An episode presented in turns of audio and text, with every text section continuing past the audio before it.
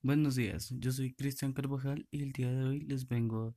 a hablar del neoclasicismo, el cual fue un movimiento que surgió en el siglo XVIII. Y si se preguntan el por qué hablo del neoclasicismo y no de otros movimientos como el romanticismo, realismo o naturalismo, es porque esto siempre me pareció más interesante. En lo personal,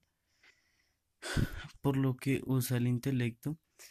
y siempre intenta dejar una moraleja y gracias a él se pueden rescatar aspectos de cultura o pensamientos ya sea de una persona o de un grupo, usando siempre el intelecto.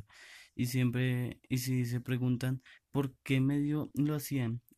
los géneros más representativos fueron la lírica, el ensayo, el teatro y la novela, y todo con el fin en común de salir del barroco y cambiar literatura.